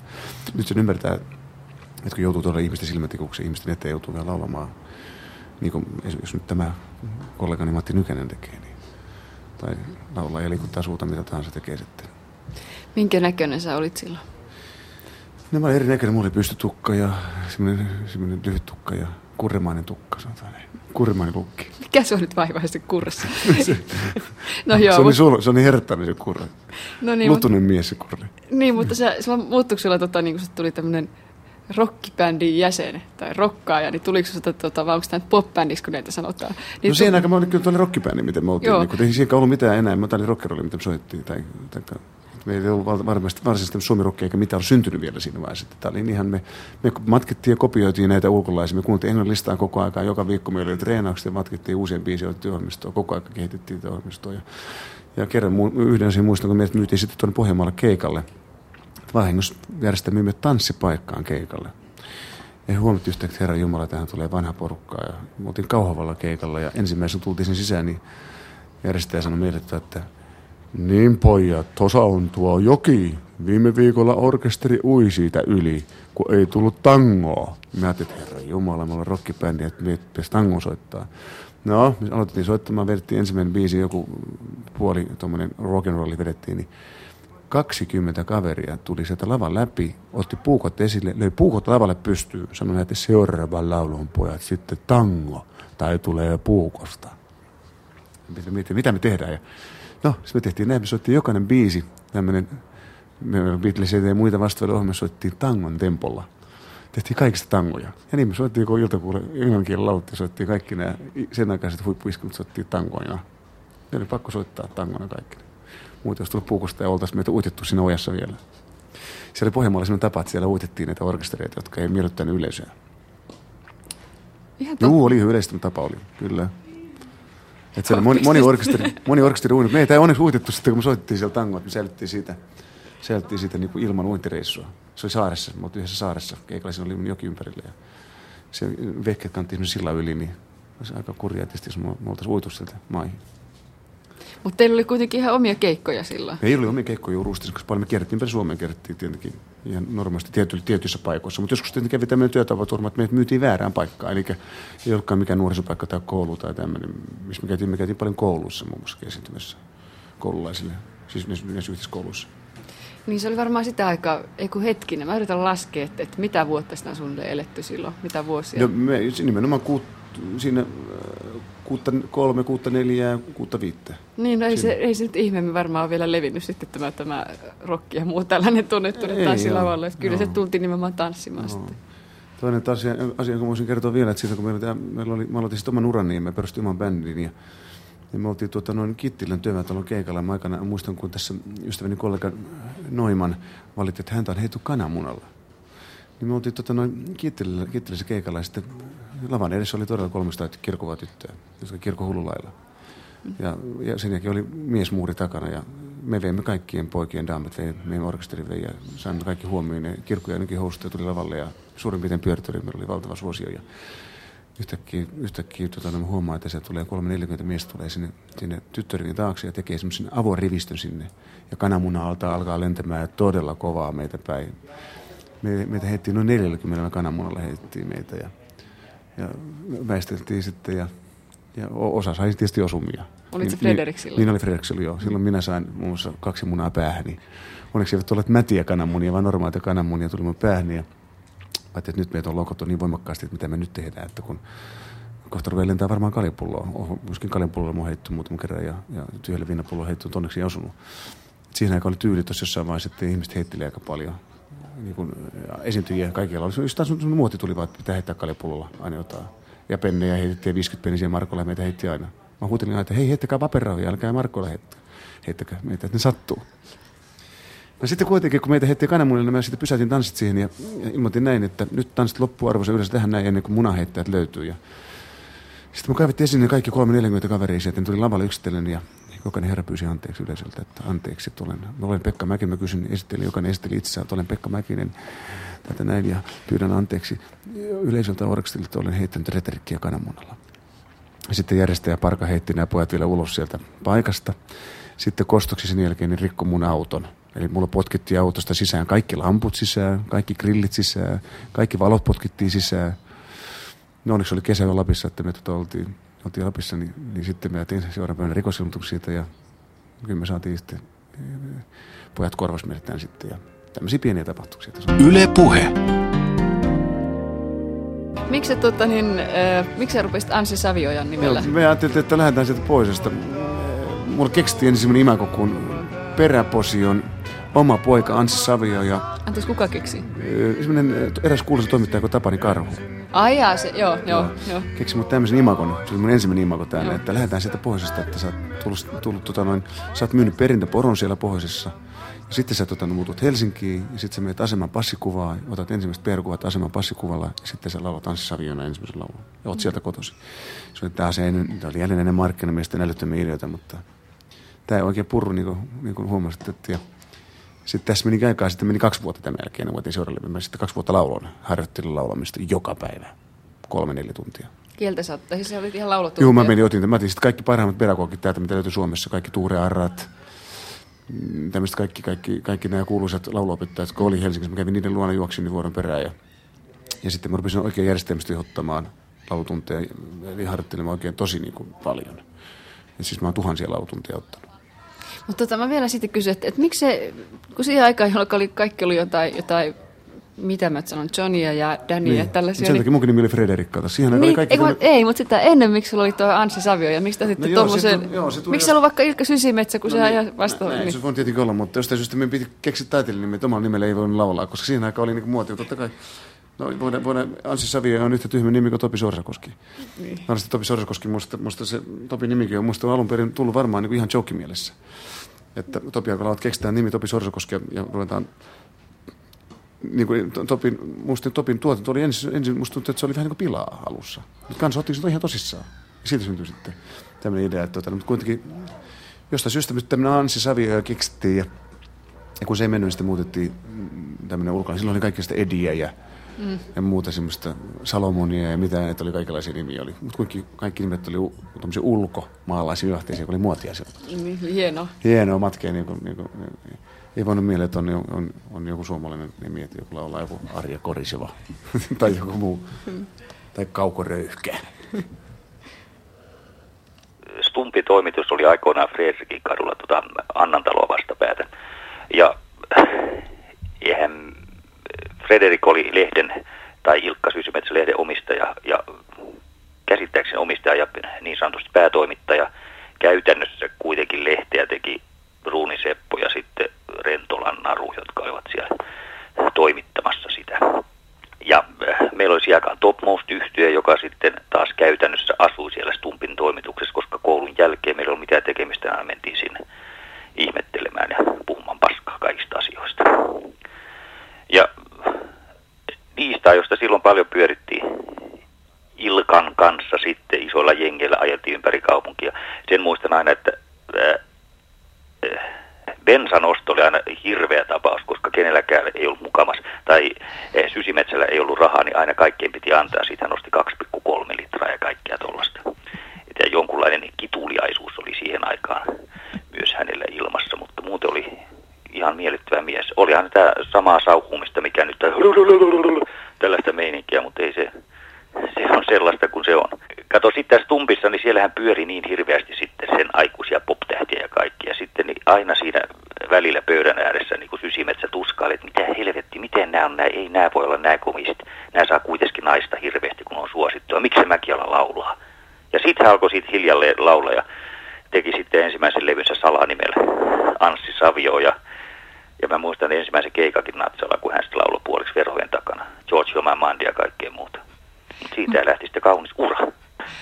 Mikä on sun käsityksessä, minkä takia Ilkka Sysimetsä halusi olla Ansi Savioja eikä esimerkiksi joku Donni tai tämmöinen näin? Mä luulen, että siinä oli paljon myös säästävällä yhtiöllä Soulsetillä tekemistä. Siinä oli Paroni ja Edward jollain takana, jollain takana siinä niin levyn takana sauhumassa. Ehkä he saivat sitten huijattua Sysimetsän aluksi tällaisella nimellä tekemään tavallaan troukkina levyn, joka sitten taas Sysimetsän kannalta ei välttämättä niin hirveän troukki ollut, koska hänellä oli selvä suunta kohti tähteyttä. Sehän, sehän oli ihan tervehenkinen, reipas ja niin sanotusti ketterä nuorisolehti siihen saakka, kun alkoi hymylehden tämä yhteiskunnallis tyyppinen nousu, niin siinä vaiheessa sitten Sysimet Suomessa ei helvetti, nyt meidän pitää panna meininkiä tähän lehteen. Ja sitten alkoi tulla tällaisia miksi Reijo raiskaa ja kaikkia tällaisia juttuja, mikä huipentui sitten siihen, kun Stumpin kannessa oli aborttikuva suoraan edestäpäin otettu. Et pitää olla rajua, rajua, rajua. Ja siihen sitten kaatui, koska niin kaikki vanhat lukijat hävisi ja luultavasti talousongelmia tai muuta. Mä en muista niin tarkkaan, miten se oli. Vuonna 1967 kesällä niin hänen sen aikainen tyttöystävänsä oli Pariisissa, niin sitten äh, herra Sysimetsä innosti, nyt pitää päästä duunaamaan, duunaamaan, niin hän ajoi autolla Pariisiin kuin hullu ja sitten duunas siellä ja tuli hirvetä vauhtia takaisin yötä myöten ajo. Että tällaisia pieniä piirteitä saattoi olla jo ilmassa. Sehän nyt oli luonnollista. Frederik, päästiin siihen vaiheeseen, kun, kun Heimo Holle Holopainen muisteli teidän yhteisiä aikoja. Eli samoin aikaan, kun oli Anssi Savioja, niin sitten oli myös tämä Stumppilehti. Mutta se oli jotain, ainakin äsken ilmeistä päätellä, se oli jotakin kommentoitavaa tähän näin. Niin, tota, Holopainen, mistä pappa tietysti vähättelee mun asemani tässä lehdessä, että, tota, no, että, että muut teki sitä. Mä nyt kyllä valitettavasti johdin sitä lehteä, että tietysti muut teki ja kyllä mä itsekin kyllä aika paljon sen kirjoitin. Ette sitten Bruunin kanssa laittanut pystyyn sen Kyllä, me laitettiin Bruunin kanssa pystyyn, laitettiin, että, että... Oliko se joku perintö vai miten se sait? No joo, mä saatiin sitten, mä sain vähän perintö isältä, niin mä iskin mun kaikki rahani siihen lehteen sitten, ja sen takia varmaan kun rahat loppumaan, niin, niin sitten bensarahakin jouduttiin vähän keräämään muuta, jos kuitenkin mun autolla ajettiin ja, ja niin poispäin ja, ja muuta, niin että mehän oli, joka elettiin niin taloudellisesti, kun meillä ei ollut varsinaista pääomaa siinä lehdessä silleen niin kuin nykypäivänä, että perustaa lehti, sinne pannaan 50 miljoonaa ja aletaan tekemään lehteä ja katsotaan miten käy meidän piti hyvin tarkkaan niin funtsaa, että me saatiin ilmoituksia siihen sen verran, me saatiin pyöritettyä. Ja koko ajan me koettiin kasvattaa sitä lehteä, lisää sivuja, lisää juttuja, ostaa parempia juttuja ja käyttää parempia toimittajia, lisää värikuvia paljon, ja se, maksu, ne aina maksu lisää. Ja aina pyrittiin, par, pyrittiin tarjoamaan, parempaa lehteä niin kuin, niin kuin ihmisille. Ja meillä oli muun muassa Suomen ensimmäinen lääkäripalsta siellä ja tämmöinen, mitä muussa, muussa lehdessä ei ollut ollenkaan vielä sillä. Meillä oli ostaa kirpputoripalstat, meillä oli silloin siellä ostaa, vaihdetaan, myydään, tämmöistä oli kaikenlaista. Oli sieltä, me oltiin niin kuin, tavallaan edelläkävijöitä oltiin ja, ja hyvinkin avoimielistä keskustelua käytiin tässä lehden palstoilla. Ja niin kuin sanottu, että pelkkä musiikkilehtenä se ei lehti mennyt. Me, me, me, me savutettiin sinistä katto, joka oli joku 20 000 kieppeillä. Ja 20 000 levillä ei tänä päivänä kukaan pysty elämään. Eli tälle meidän piti, piti niin kuin laajentaa sitä, sitä sektoria, laajentaa sen niin kuin, tota, no, sisältöä, lehden sisältöä. Ja silloin meidän oli pakko mennä tähän niin sanotulle skandallinille, että me saatiin sille, sille kohua sillä aikaiseksi saatiin ihmiset ostamaan. Ja, ja niin kuin toi Holle äsken sanoi, niin kyllä siinä aika raja juttu oli. Et, tota, noin, mutta sitten se kävi kuitenkin sillä, että et, tota, noin, se lehti lopetettiin sen takia, mulla rahat siihen yksinkertaisesti. Ja, tota, noin, ja se ei tehnyt konkurssia koskaan, mä en tehnyt sen kanssa, mä yksinkertaisesti minuutin, että nyt se loppuu. Ja, koska mä voin näin, samaan aikaan mä olisin, olin aloittamassa laulajan urani jo, että mä sanoin, että nyt mä laulan vaan sitten, että unohtakaa koko lehti, että tehkää joku muu sitten lehti, joka haluaa tehdä ja ketä ei ole halukkaasti jatkaa, ei ollut sille lehdelle, kuka ei halua nostaa sitä ja siinä samalla aikaa oli myöskin Markku Veijalaisen introlehti oli pyöri kylkeä, ja meillä oli kolmekin lehtiä ja neljäkin lehti oli samaan aikaan. Oli suosikkia. Oli suosikkia, mm. introa ja, ja stumppia ja sitten oli vielä joku nuorten päivälehti, oli joku semmoinen yksi vielä, joka tehtiin tuolla Lovisessa semmoinen vähän toisen tyyppinen lehti, mutta kuitenkin nuorisolehti oli neljä, kun niitä tänä päivänä ei ole kuin yksi mm-hmm. joka tämä on tuommoinen rockilehti. Lehti. Et me kuitenkin pyrittiin tekemään nuoren lehtiä tavallaan niin kuin, niin kuin nuorten asioista, nuorten asioista ja aktuaalista asioista. Me, oli, me käsiteltiin kaikenlaisia asioita nimenomaan, kaikenlaisia ongelmia, ihan sukupuolitaudista tuonne yhteiskunnallisiin asioihin, kaikenlaisia varkauksia, huumeiden käyttöä, kaikista, mitä, nuori, mitä nuorten ongelmia oli. Me käsiteltiin hyvin paljon – näitä asioita pyrittiin tekemään sitten niin kuin nuorten aikauslehtityyppinen lehti, jos, jos, ei olisi pelkästään tätä rockerollia vaan. Tietenkin rockerolli oli mukana siinä yhtenä osana näytteli, Mutta että siinä olisi muutakin kuin pelkkää helvetin bändiä ja karvapäätä koko aika. Muuta kuin karvapäälista meillä oli siellä, jossa muun muassa Topmostkin oli. Kuka veti tätä karvapäälistaa? Ketä teillä oli tekijöinä? No, karvapäällista oli semmoinen, että sen, sinne sai niin kuin, ihmiset osti, osti lehdestä, leikkasi leikkasi kupongin ja sitten ne lähetti sille niin että jos joku, joku bändi halusi sitten se listalle, niin se voi ostaa esimerkiksi 50 lehteä. Ja Tekikö ne sellaista? Teki sellaista. Se joo, mainoskikka, niin sitten teki 50 kuponkia lähetti ja sen mukaan meillä oli yksi ääntenlaski, joka laski sitten, että eka sai muistaakseni 10 ja sai 10 sijoitusta. Tai onko se viisi ulkolaista, viisi kotimaista bändiä sai panna sitten sen mukaan. Sinne tuli kaikenlaista ökkö, ökköä ja erikoisia bändinimiä tuli sitten. Tuli siellä. Sitten me lisättiin sitä karvanpäällistä sillä, että, että siinä otettiin myöskin poliitikot mukaan, se otti kaikki yhteiskunnan vaikuttajat sinne mukaan. Siellä oli välillä Urho Kekkonen oli siellä mukaan Karpalista, meidän presidentti oli siellä ja siellä oli, oli välittömästi joku, joku vanha poliitikko oli mukana, joku urheilija voi olla siellä mukana ja joku valtakunnan töppöilijä äänestettiin sinne Karpalista. Kuka oli silloin töppöilijä? Mä en muista, kun nyt lehti tässä näin, mutta siellä oli kaikenlaista tyyppiä siellä oli. Saiko silloin muuten tehdä lehissä tai kirjoittaa niin, niin tota, ö, paljon ronskimmin kuin nyt? Musta tuntuu, että me kirjoitettiin, koska siihen aikaan niin toi, toi Holle sanoi tässä äsken, että, että hymyhän toi semmoisen uuden vapaan mm. lehtimies, tai, tai vähän moraalittoman vapaa lehtimies, lehtimies mm. tyylin tänne Suomeen, ja silloin todella kirjoittiin rajummin kuin nyt. Ihailetko sitä? Onko semmoista hyvä semmoinen? Mun mielestä on hyvä aika, koska se, se, se pelastaa siinä mielessä, että avoimin puhuttaisiin ja paljastettaisiin enemmän, koska silloin oli semmoinen paljastuskampanja, että jos joku teki jotain, niin se lyötiin. Kyllä sitä, mä löin muun muassa siinä, siinä ystäväni John Lennon, John Lennonin alastonkuvat tuli meidän lehdessä ensimmäisenä. John Lennon munasillaan, niin ajatelkaa, mikä, mikä shokkis oli, kun nuorisolehdessä oli John Lennon siis alasti Joko Onon kanssa. Vierekkäin käsikädessä kilti. Ne oli mun kuvat, mitkä mä ostin, ne tuot kansainväliset kuvatoista maksoin niistä hirveän summa siinä aikaa. Sato tuhansia markkia tänä päivänä kuvat maksu, mutta mä halusin olla uranoita sinkin siis mä näin ne kuvat, mä sanoin, että mä haluan kuvat millä hinnalla hyvänsä. Ja tota, no, ne oli sitten mulla, mä ostin ne tuolta hirveällä hinnalla ostin, ja mä halusin niin taas jälleen lukijoille hätkäryttää ja sävädyttää. No mikä sulla oli syynestä, kun sä halusit laittaa abortin kanteen edestä? No me, me, haluttiin, me haluttiin julkisuutta, sanotaan suoraan, koska me, mitenkään muuten, me haluttiin julkisuutta ja levikkiä. Eli me koettiin epätoisesti saada levikkiä aikaiseksi, hinnalla millä hyvänsä, jotta me saataisiin siis talous jonkinlaisen kuntoon, että me saataisiin palkat maksettua. Mulla on todella ollut hyvin kuuluisia toimittajia semmoisessa. Niin, mulla, mulla, mulla on käynyt kaikki. Marketta Rentola oli mulla, Tapani Karnehori mulla, Lassi Norris on mun kouluttama herra. Sitten siellä on Timo Toivonen, on, tekee tänä päivänä oma lehteä. Hän on mun entinen päätoimittaja. Seppo Porvali mun entinen päätoimittaja. Mulla on ollut hyvinkin tämmöisiä kuuluisia. Irma Karama, joka on tällä hetkellä erään suuren aikuislehden päätoimittaja, hänkin oli siellä mulla. Ja mulla on pelkkää entisiä, nykyisiä päätoimittajia mun lehdessä. Oli työssä silloin, jotka olivat entisiä toimittajia, nykyisiä päätoimittajia. Hyvin, hyvin paljon suuri toimittaja kuin mikä oli. Ja tietenkin ongelma meillä oli, että me ei pysty maksaa. Me maksettiin hiton pihistä, kun meillä on rahaa maksaa. Ja aina sitten joku kuva tuli meille myymään jutun tai valokuvan, sanoi, että joo, kun te maksatte niin vähän, että toi naapuritalo tarjoaa kymmenen kertaa enemmän kuin te. Mä sanoin, ei meillä on rahaa, kato nyt missä me rahat on. Toimitus on kaksi huonetta.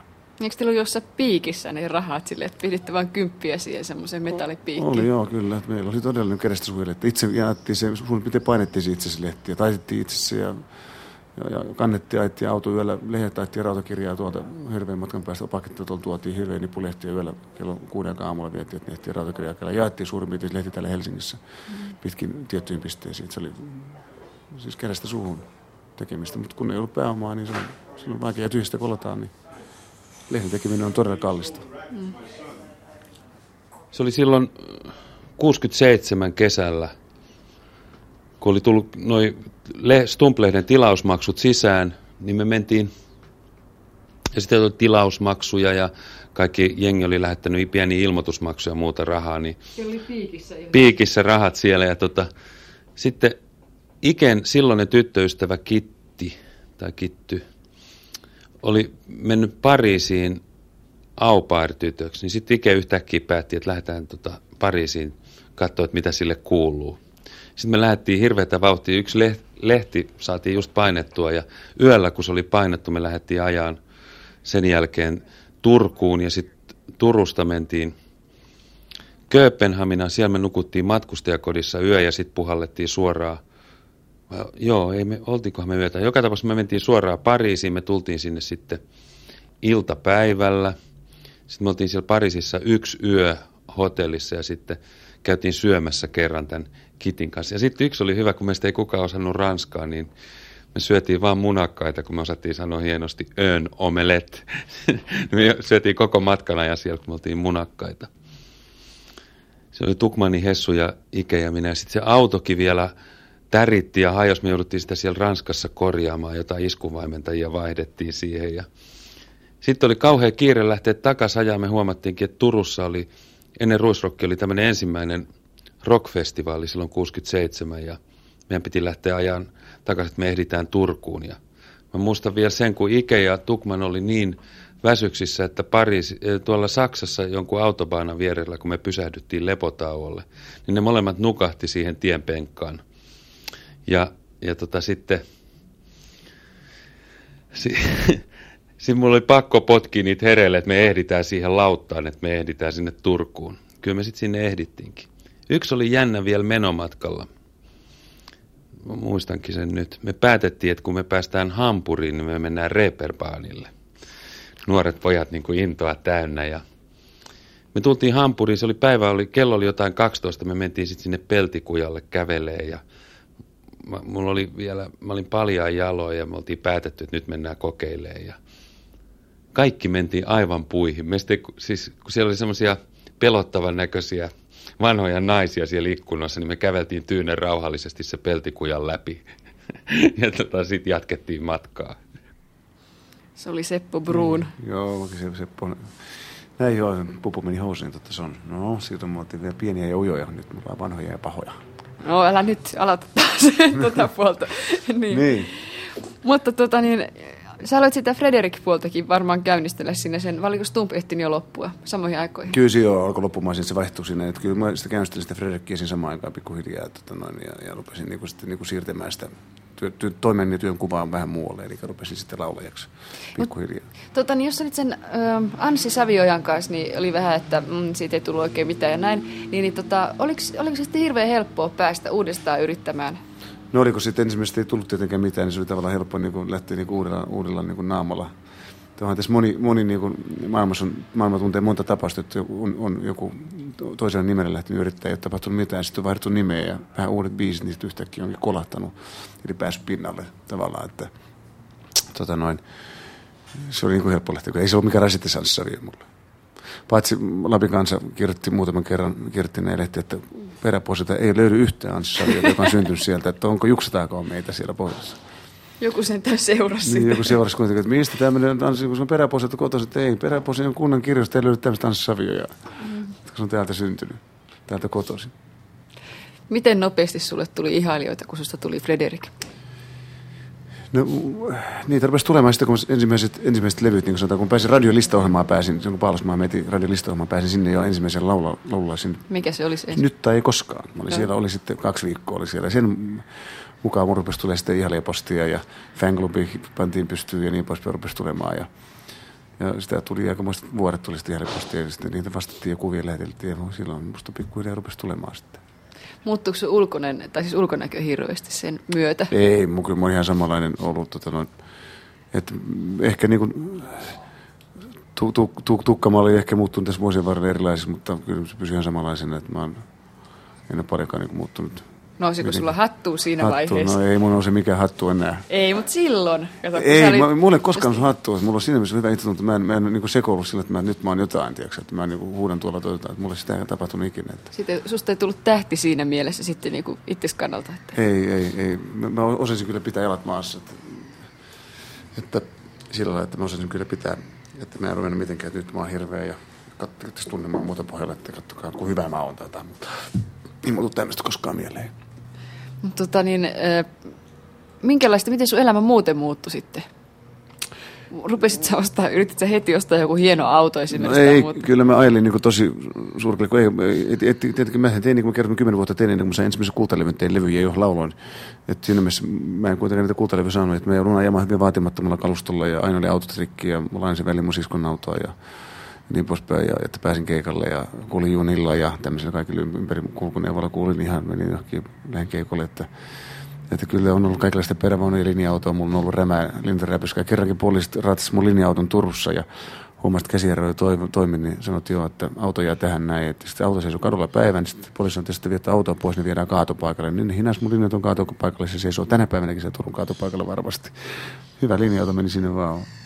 Mutta tota, mm.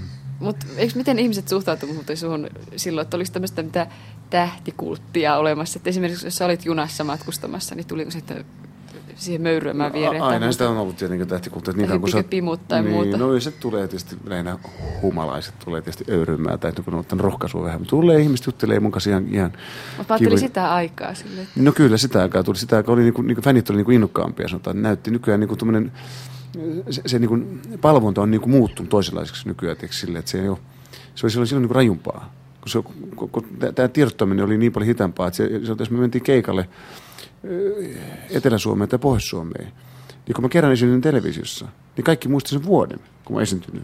Nyt mä viime vuonna esiinnyin 15 kertaa tv niin kukaan ei tahdo muistaa, että mä esiinnyin televisiossa. Niin. Ja tämä, tämä tiedotus, tiedotuksen tarjonta plus, että jos niin kuin tammikuussa oli joku hitti Helsingissä, niin se oli hitti vasta elokuussa Rovaniemellä.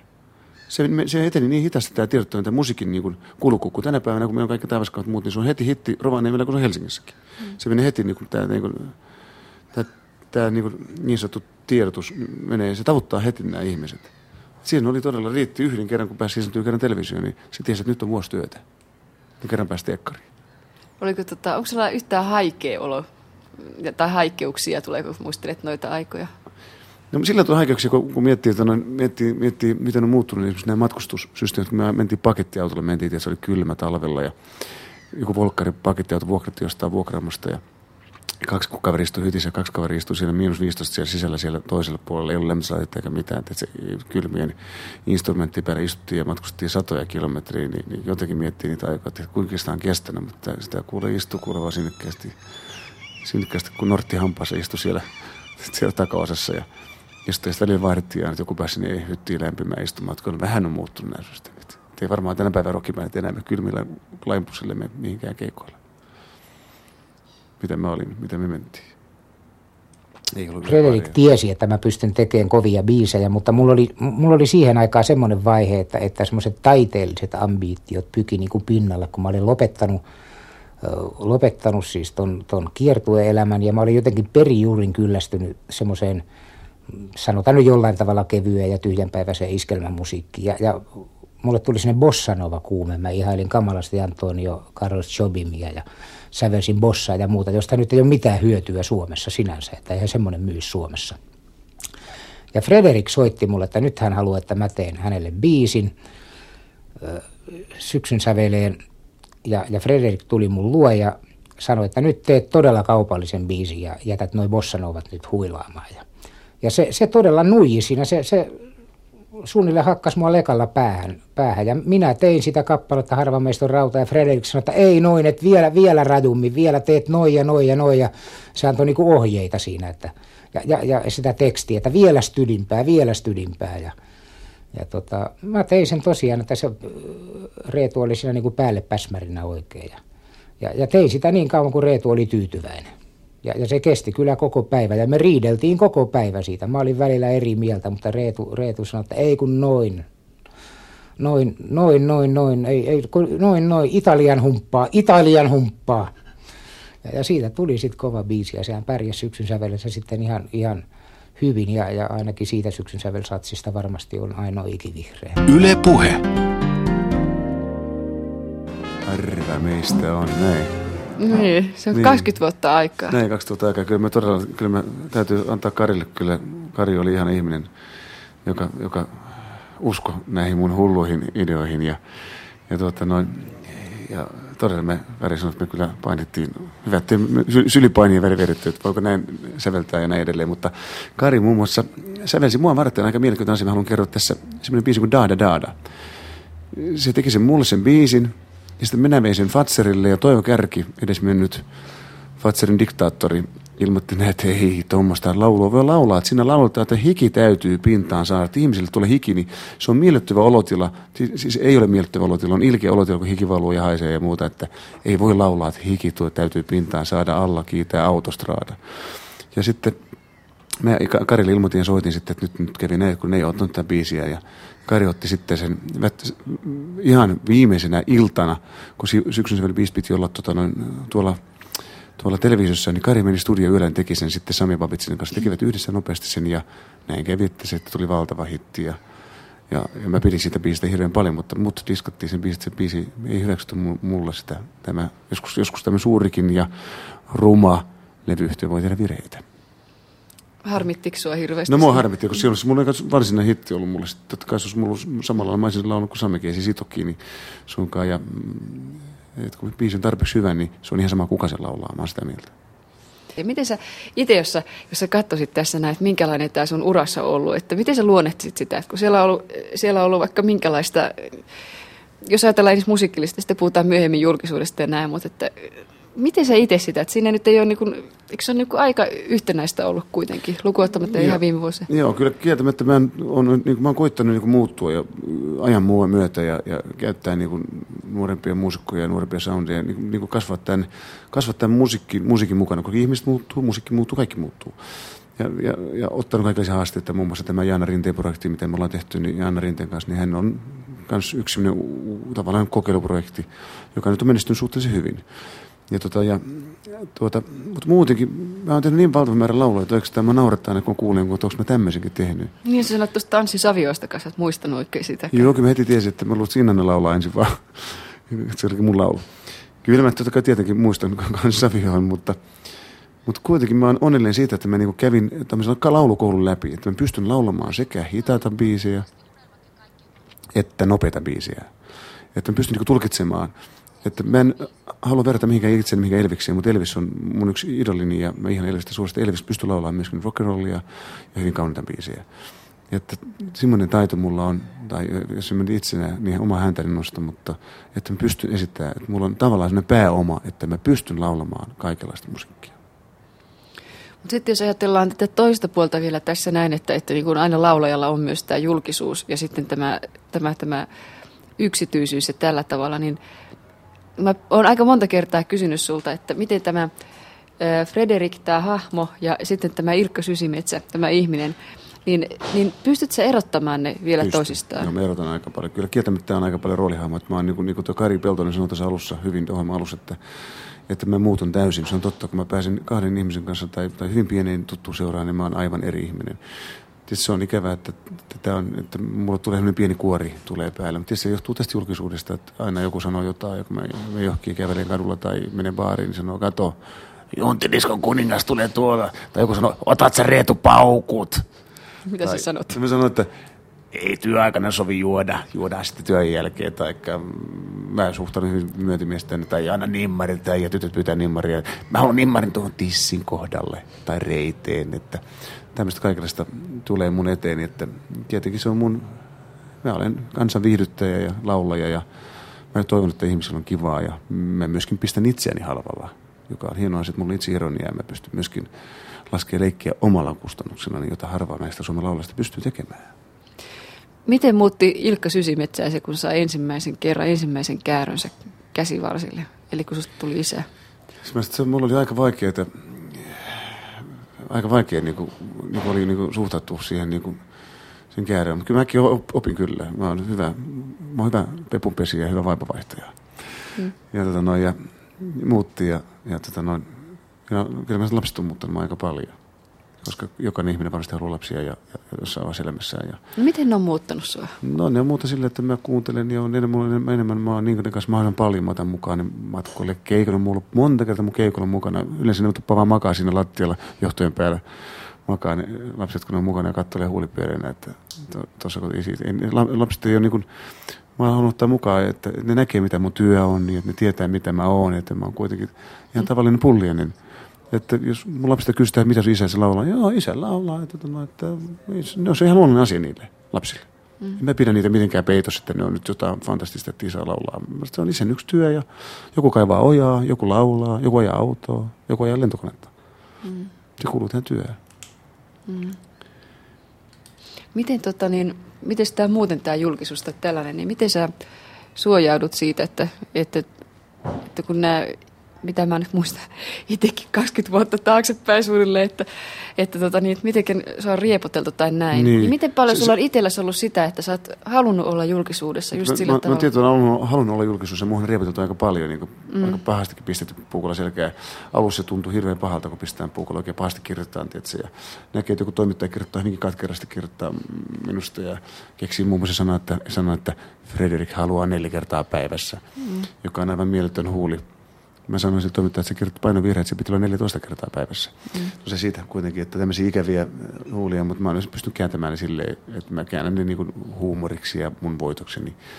Ja mua ei nyt enää sillä lailla, mä en, niin kuin en masennus musta kirjoittaa, mä oon tottunut siihen. Mä en jopa en lue kaikki juttuja, mitä musta kirjoittaa.